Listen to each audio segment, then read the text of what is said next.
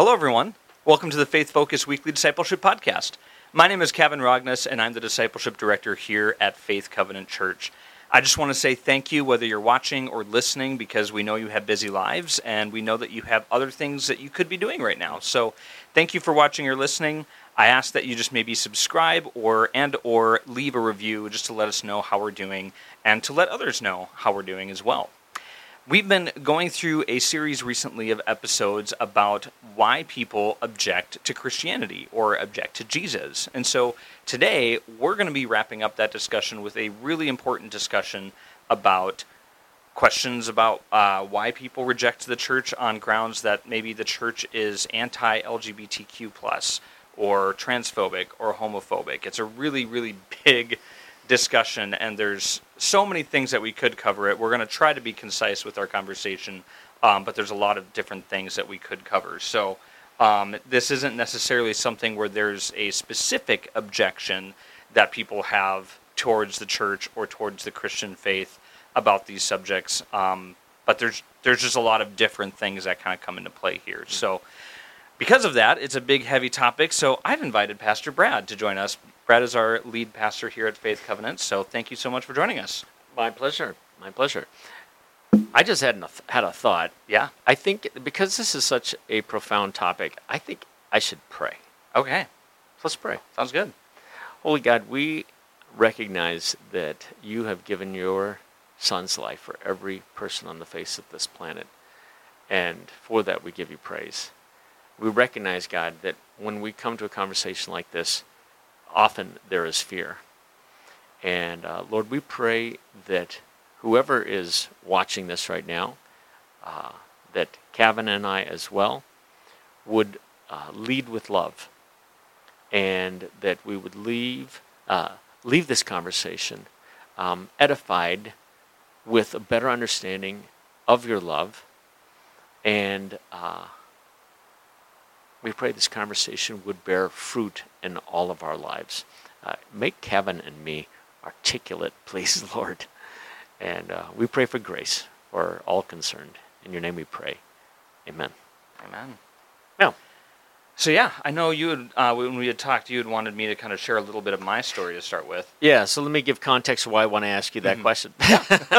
so one, uh, this this this should be a dialogue.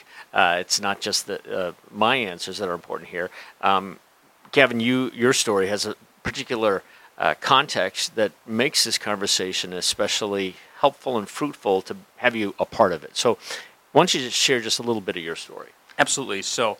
Um, many of you at Faith Covenants have heard pieces of this before, but um, part of what my passion is in this conversation is uh, coming to it from a perspective of a gay celibate Christian. Mm-hmm. And so these are kind of loaded terms sometimes. Um, so I kind of, this is a very long story, and we're going to do another podcast episode in January sometime that tells more of my story. But um, long story short, I kind of came out about 10 years ago, actually, this month, and kind of what what I kind of processed was okay. I'm gay. I'm attracted to men, but I still believe um, with uh, in the Christian ethic that I grew up with, a Christian sexual ethic that I grew up with.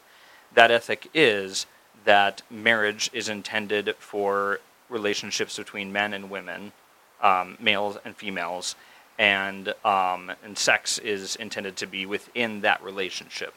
If that relationship doesn't exist, then sex should be out of bounds. And so, what I've chosen in my life to reflect that is even though my temptations are to be, uh, or are attracted to, or let me rephrase, since my attractions are to men, um, I've chosen to remain single and to pursue God um, from that perspective. And so, it kind of creates an interesting place for me because um, there's a lot of more liberal or affirming Christianity that would tell me no, God um, is affirming of same sex relationships. I just don't agree with that. But I would agree that the church has done some things throughout history that have not been helpful towards uh, the LGBTQ community.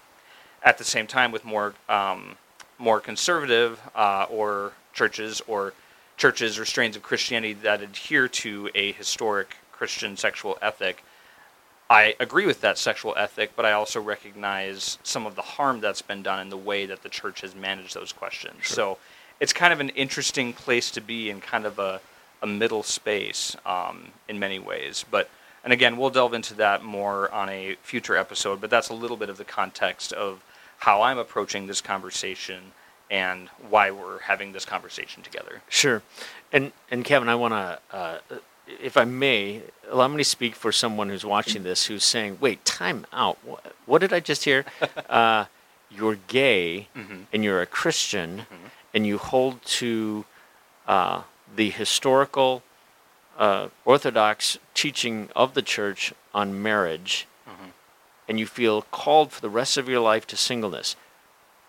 I, I think what people called for the rest of your life to singleness, people like, oh, okay, Okay, I yeah. get there. Historical, traditional, okay, I can get there.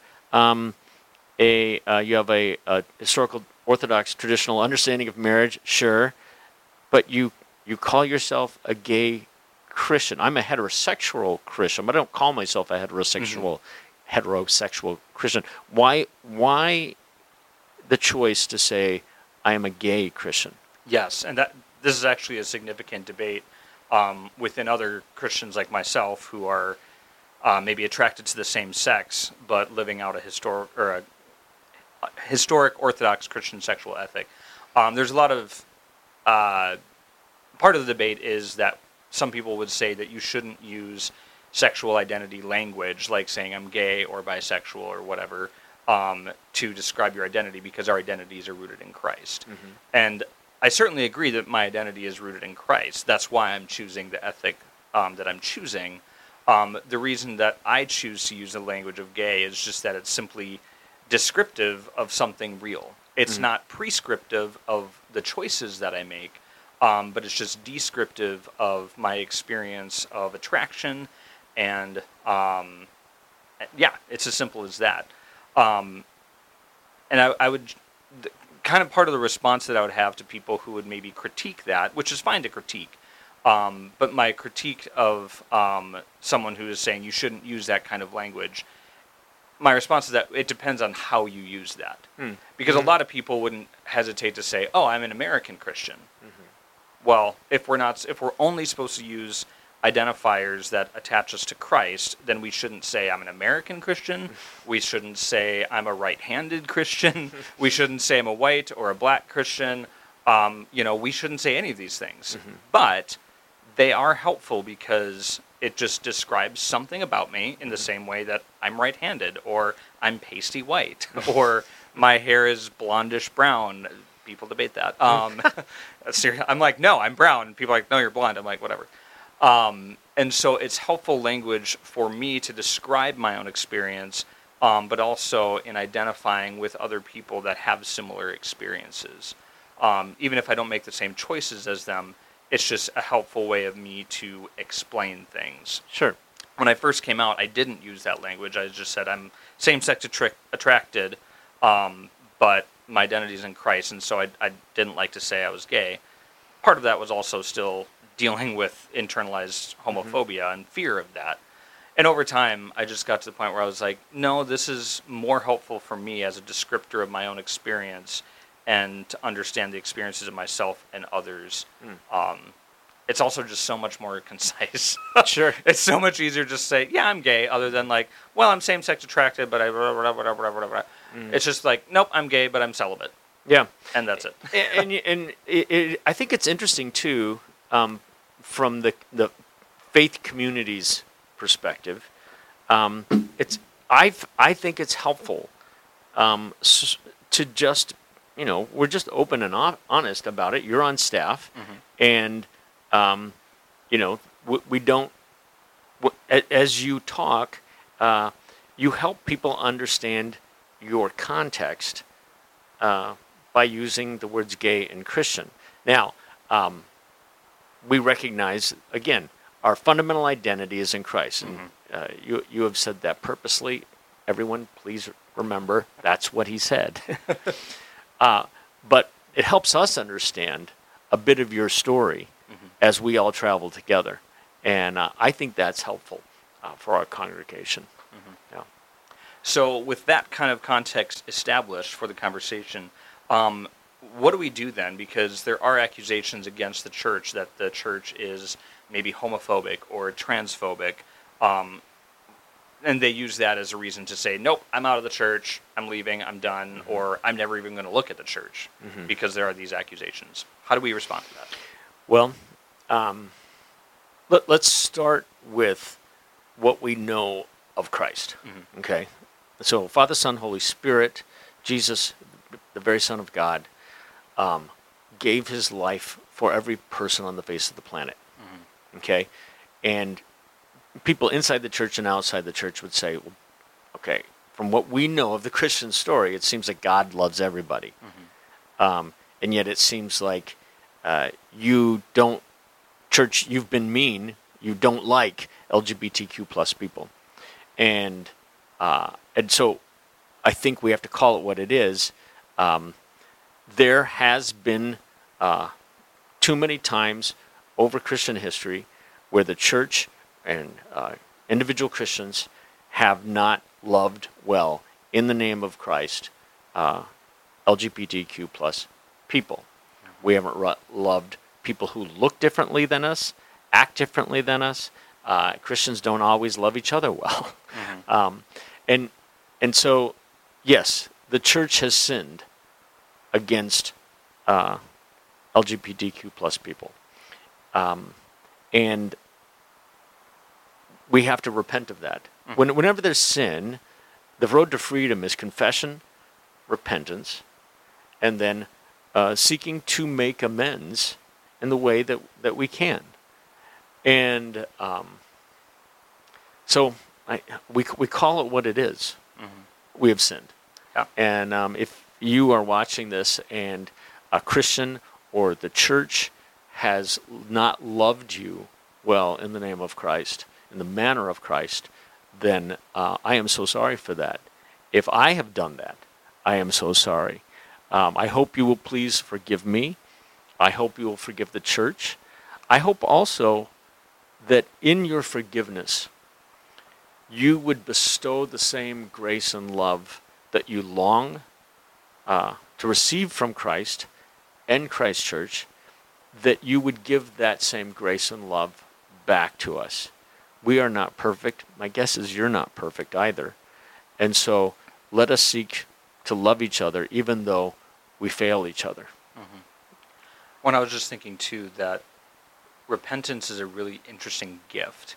Yeah. um, because e- like you may be thinking, okay, I've never participated in any sort of discrimination, um, but you've maybe been in contexts where that has happened in the church, or you've seen it happen.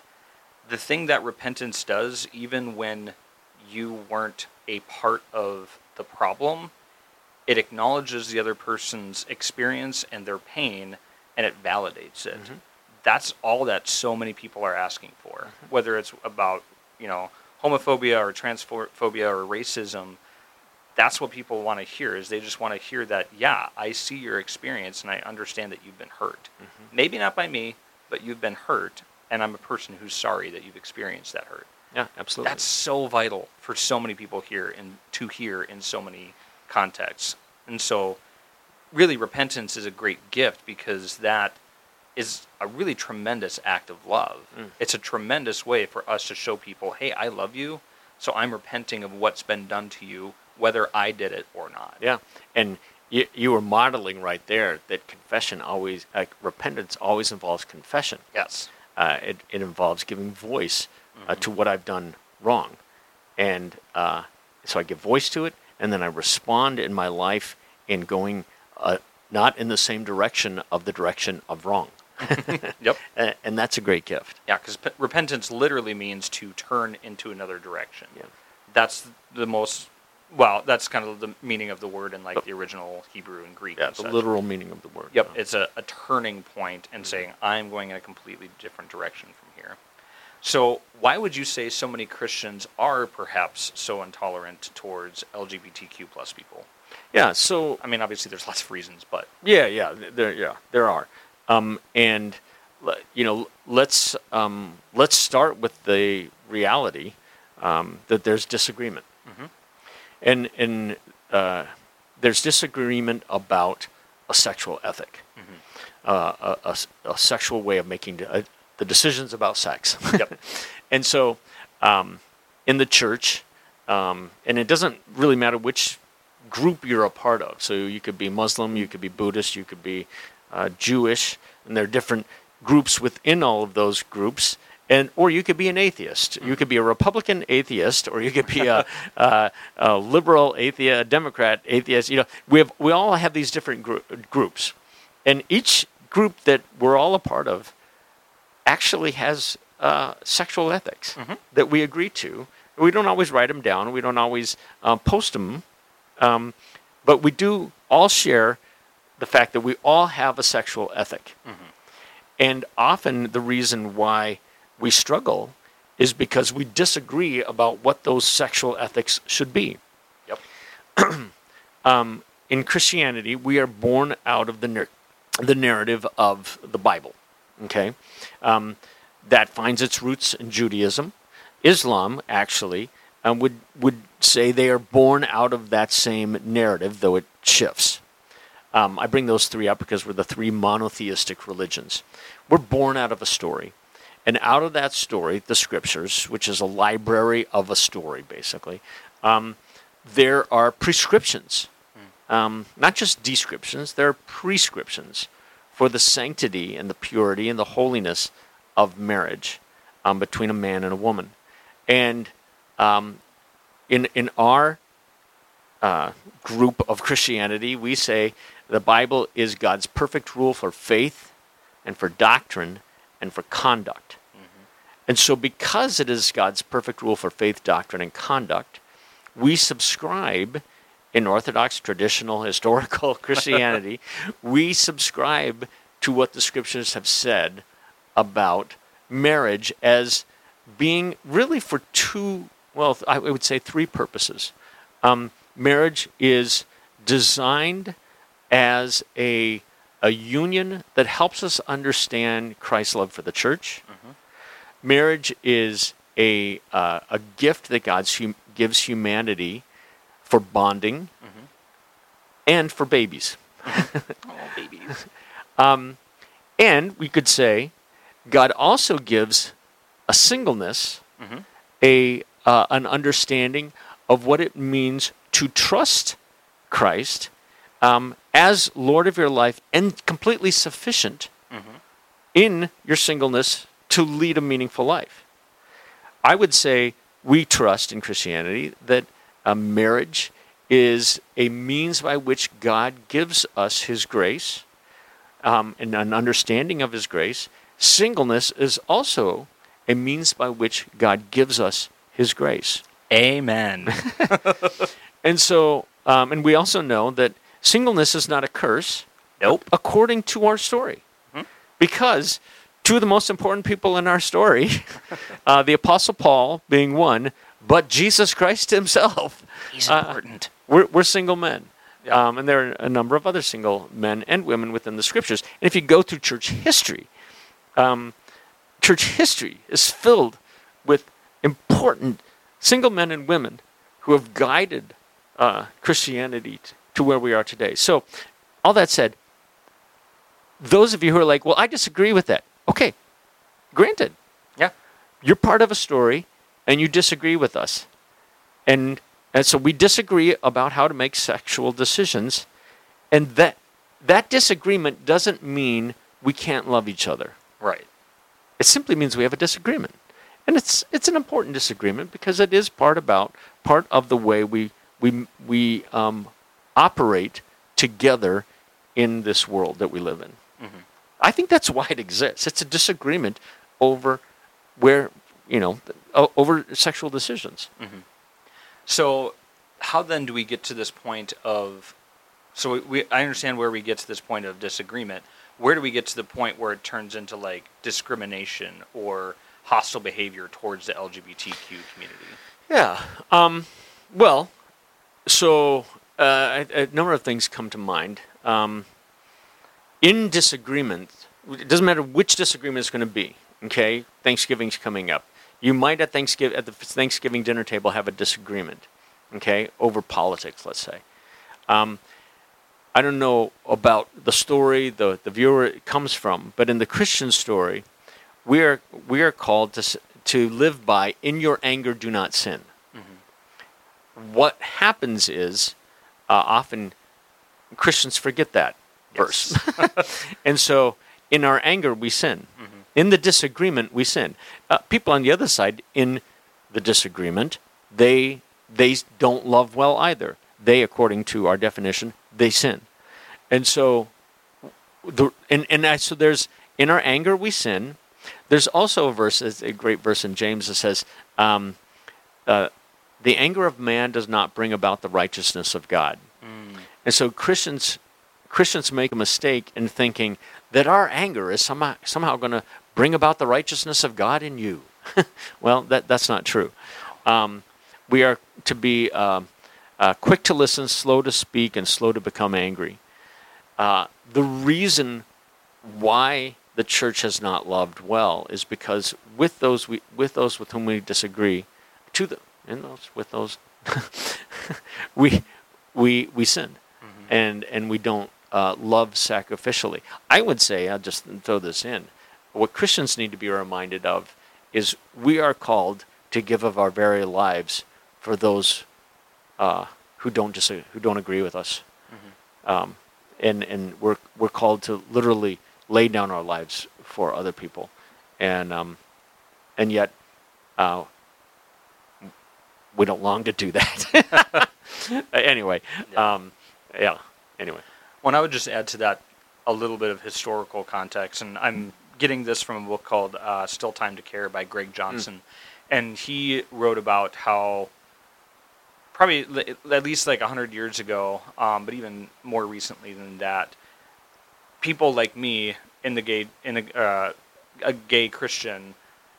They still existed, you know. Mm, They, sure. There just wasn't a lot of visibility of Mhm. any gay people, you know, a hundred some years ago. It was very much culturally not accepted both in the church and outside the church. Um, but there were certainly people who were open about it, um, and they were the understanding that much of the church had was okay, if a person's gay, that's not a big deal. They just either need to be in a uh, married to a woman or married to someone of the opposite sex still, even if they're still wrestling with that, or be faithful in singleness. And so that wasn't an uncommon thing. It was it wasn't necessarily as public as it is today, but it existed, and that was the attitude. That was the attitude of um, famous Christian writers like um, C.S. Lewis and Francis Schaeffer, um, among others. But that was kind of a an accepted understanding of hey, a person may have these temptations or these attractions. That doesn't mean much. Mhm. It just means that they have a different way that they maybe have to process and make ethical sexual decisions. It was more recently in American culture, amidst the sexual revolution, that um, once there was more cultural acceptance of sexuality, that's when some elements of Christianity began really rebel or not rebelling, really strongly reacting against the LGBTQ community and a perceived dramatic shift and perceived threat Hmm. from the LGBTQ community. That's when some of that um, more open hostility developed between the church and LGBTQ communities, at least within the church. Um, could you could you do everyone a favor and uh, leave a link to that book that you Yes. just mentioned? Yes, uh, I can in- do that. Yep. the, it's a really helpful book. It also, yeah, it goes into a lot of things that I won't. maybe even even add a couple books that might be helpful for people Yes, to understand yeah, the there's- yeah, conversation. I have a whole whole Yeah, long list of sure. books that are really great. Um, so yeah, so that that's just a little bit of the historical context of how did we get to where we are, at least within the American church, with regards to the relationship between the church and the LGBTQ community. So then, along those lines, um, how should Christians think about legislation about um, LGBTQ stuff? Um, because many people kind of thought that was settled with the Supreme Court decision that was, I think, back in 2014 that allowed gay marriage throughout the country. Um, but more recently, there's been more attempts on both state and federal level, levels at um, legislation that is perceived in different ways as anti-LGBTQ. Uh, What are should Christians be involved in this? Should we not? What? Because that's Yeah. part of the argument that some people in the LGBT community have about Christians is why are you trying to legislate my rights away?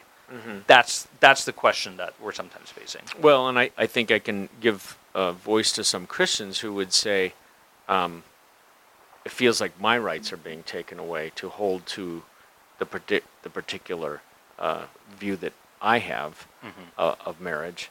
Um, again, I want to I want to just say that the very nature of the the disagreement is one side has a particular view, another side has a different view, and those views are in conflict. Um, when it comes to the political square, I mean, the political square in the United States is designed to be, doesn't always operate this way, but it's designed to be a place where um, people come together to make decisions that are um, uh, good, right, and true, and helpful for the community, the larger community. And um, the problem is we have different groups who disagree on um, sexual ethics, um, and and I would say uh, Christians should give grace to people who are trying to legislate for their particular view, and this is true whether it's gun rights or whether it's um, uh, Abortion, or abortion or whatever. You, know, you have you have different views, um, and and each side thinks it will be helpful if we have laws and boundaries to guide the way they communicate, the way the the community uh, operates. Uh, within these um, decisions. And so, By the way, we have some worship music going on next door. I don't know if the mics are picking that up, but if you hear that, that's what that is. Yeah. um, and so uh, I would say, um, I, I, I know personally, uh, you know, there are certain freedoms within um, our political landscape, within our country, that, that I hold dear. You know, um, our country is a great country because people who disagree can come together and try to create laws that uh, we think are best for our community. And in so doing, there's going to be disagreement. And in disagreement, their emotions are going to get involved, fears are going to get involved. But I think both sides need to come to the table and talk about these things.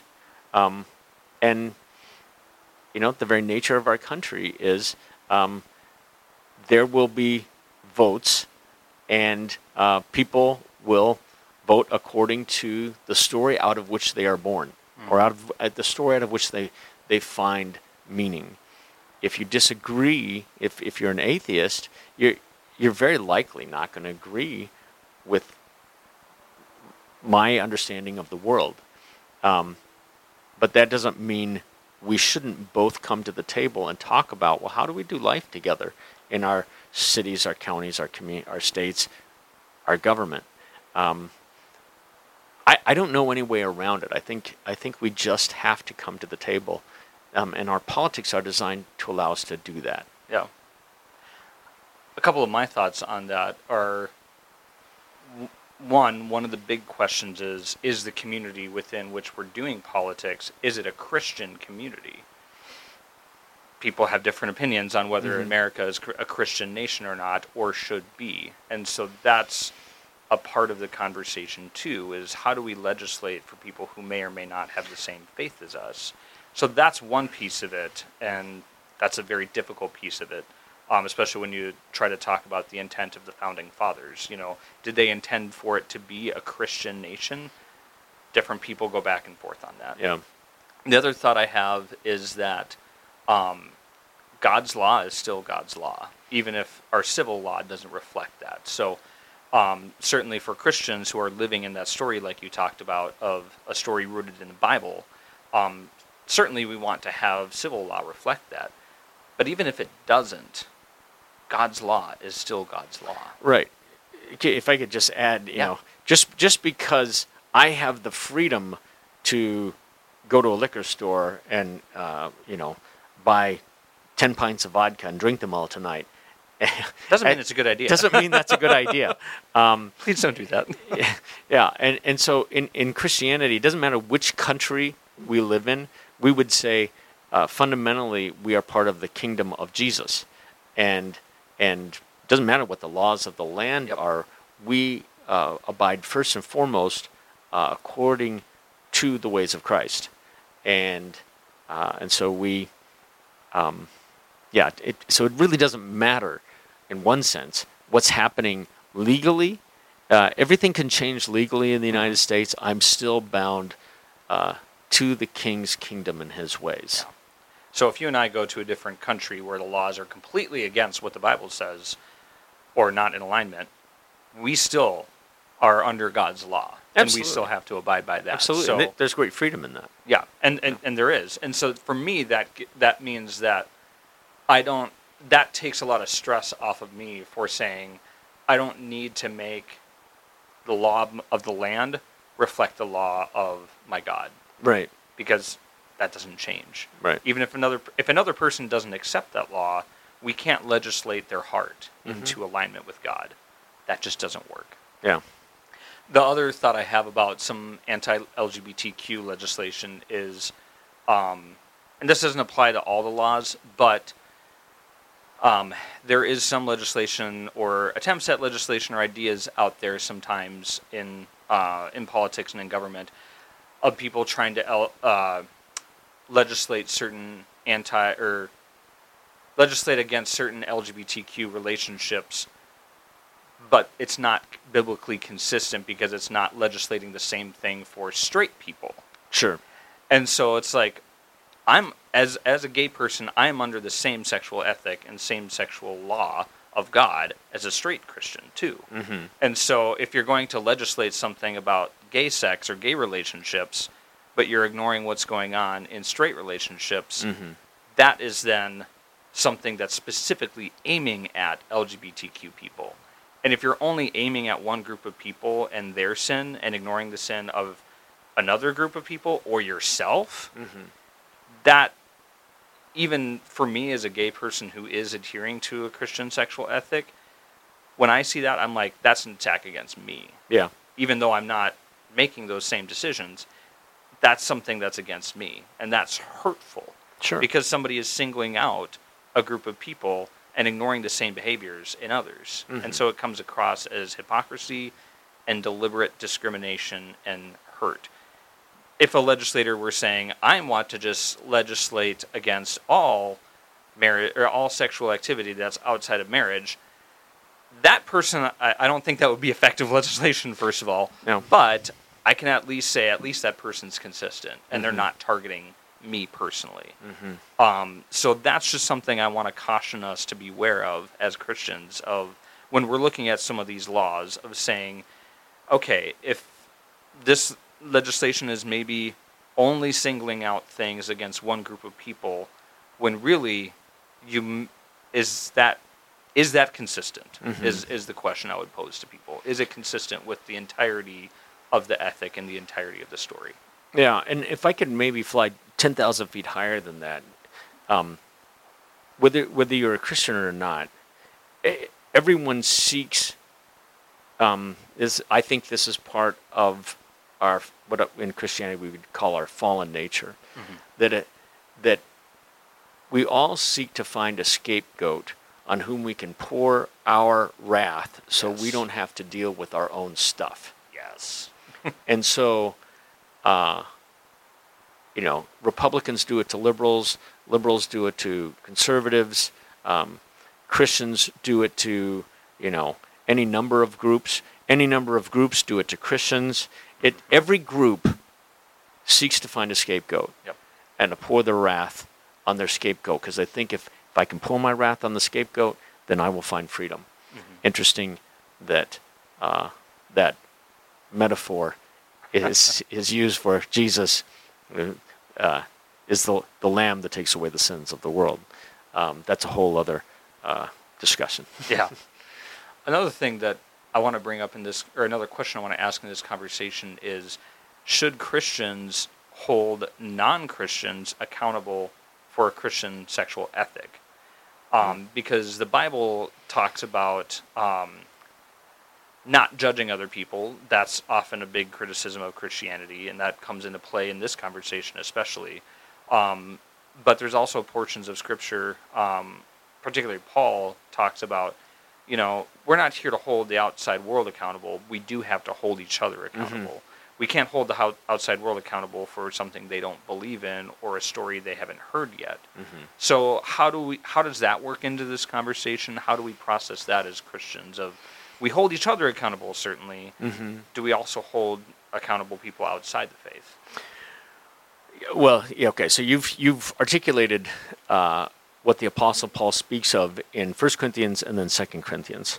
Uh, I won't get in, into the go into the whole argument, but it, uh, Paul writes a letter to a, a particular church group in uh, Corinth, and there's and it's not um, same-sex sex that's that he's addressing; it's uh, heterosexual sex um, that's outside of the bounds of the scriptures, and um, and he is uh, he gives counsel to the congregation to, to deal with what's going on. It's it's it's like way outside of uh, the boundaries. It's as he say he says it's it's it's that which people outside the church wouldn't even uh, agree with. Yeah. Um, uh, Which at that time is saying a lot. right.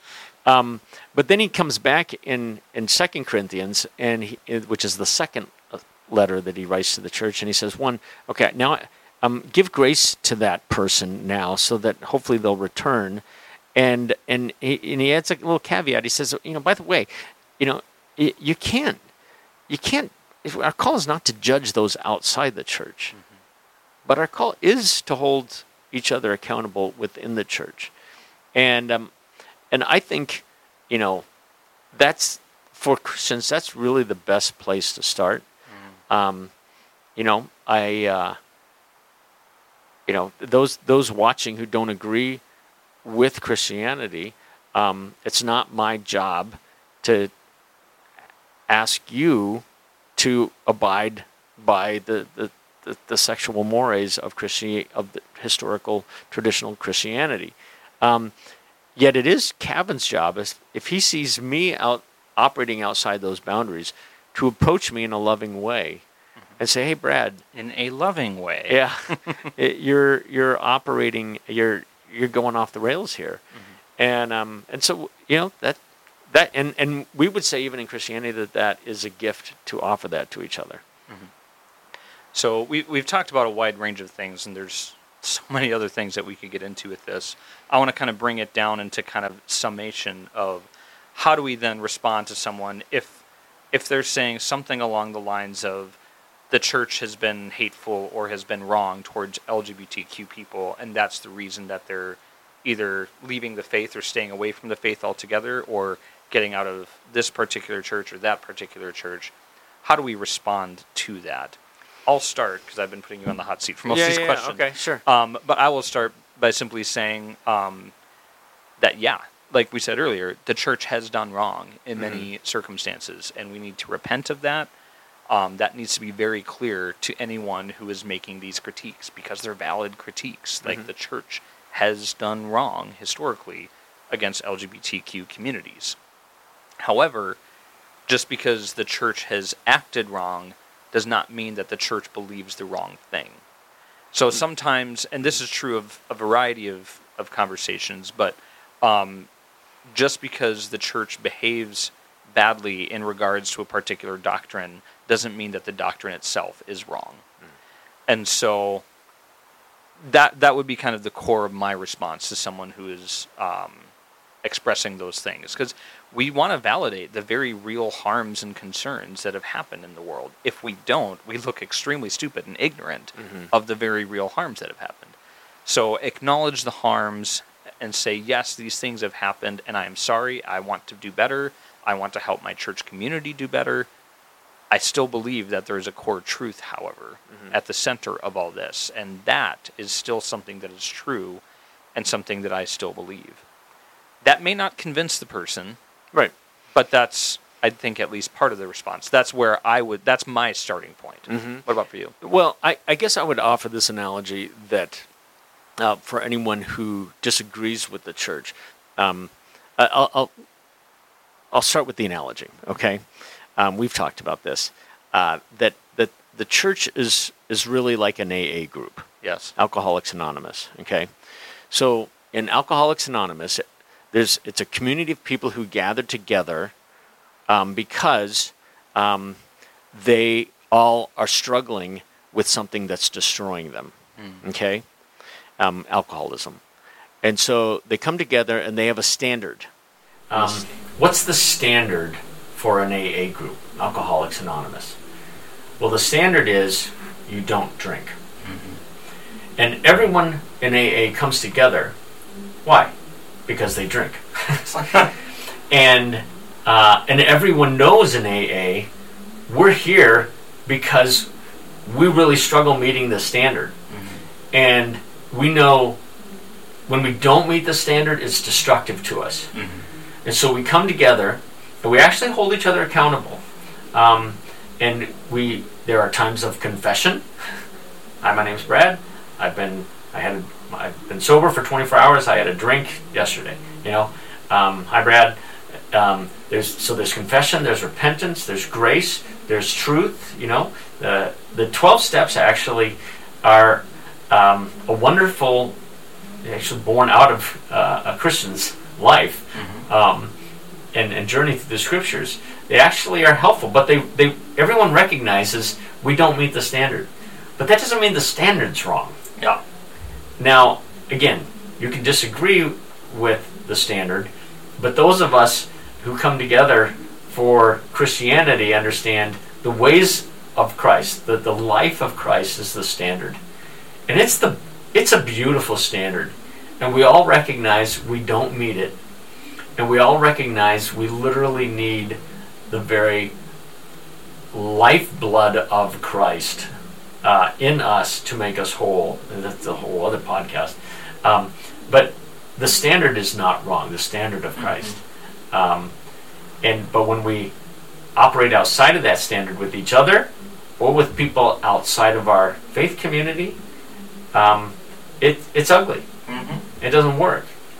And and so we come back together and we say, uh, "Hey, Kavan, um, you were, you know, you said something to so and so, and it hurt their feelings. It was cruel. You, you seemed manipulative and, or selfish, or you you know say that to me. You know, th- this is the way we try to roll in Christendom, um, and we struggle and we fail all over the place. And the scriptures actually tell the story of a church that struggles and needs uh, is full of sinners who all need a savior. And that's that's the whole, you know, the uh, the, the community lives in that struggle. Yeah. So this conversation is really just scratching the surface Yeah. of what to do when someone is objecting the church um, on some of these grounds. Um, so if you ever have any more questions about it, please feel free to reach out with us. This is not something that we just solve in a quick podcast with a quick dialogue. Um, these are long conversations that need to happen with people um, within the church and outside of the church. And so I have a number. I'll, I'll put a couple of the books in the uh, episode notes, but I have a, I know of a lot of really great resources that are really helpful for conversations around LGBTQ plus issues um, and how that interacts with the church. There's there's a lot of really great content out there about that. So please let me know if you're ever needing any of that. Um, any last thoughts from you uh, before we check off? No, I, the only thing I'd say is, um, uh, no matter who you are watching this, um, we believe God's crazy in love with you. Mm-hmm. We're going to do our best to love you well in grace and truth. Um, I would ask that you give us grace and um, and you give uh, us truth uh, when when we're out out of bounds, and um, and let's. I think both sides. Um, not that everyone watching it disagrees, but uh, most everyone believes that that love is a good thing. But even that uh, leads to disagreement. Well, what's loving? that, that's probably another podcast. Yeah, yeah. Well, I think that's a great note to end on. So thank you for joining us, Pastor Brad. And uh, this is kind of the conclusion of our series about um, reasons that people object to Jesus. Again, there's more than what we covered in these few episodes. Um, but yeah, that's just kind of the beginning of a conversation. So, um, if you have any other questions, concerns, comments about today's episode or any other episode, um, please feel free to let us know. My email is listed in the comments or the episode description in the notes. So please uh, make use of that. And again, check out any of the resources that I add um, for more about this particular conversation. Um, as always, thank you for watching. Thank you for listening, and I hope you have a wonderful and blessed day. See ya.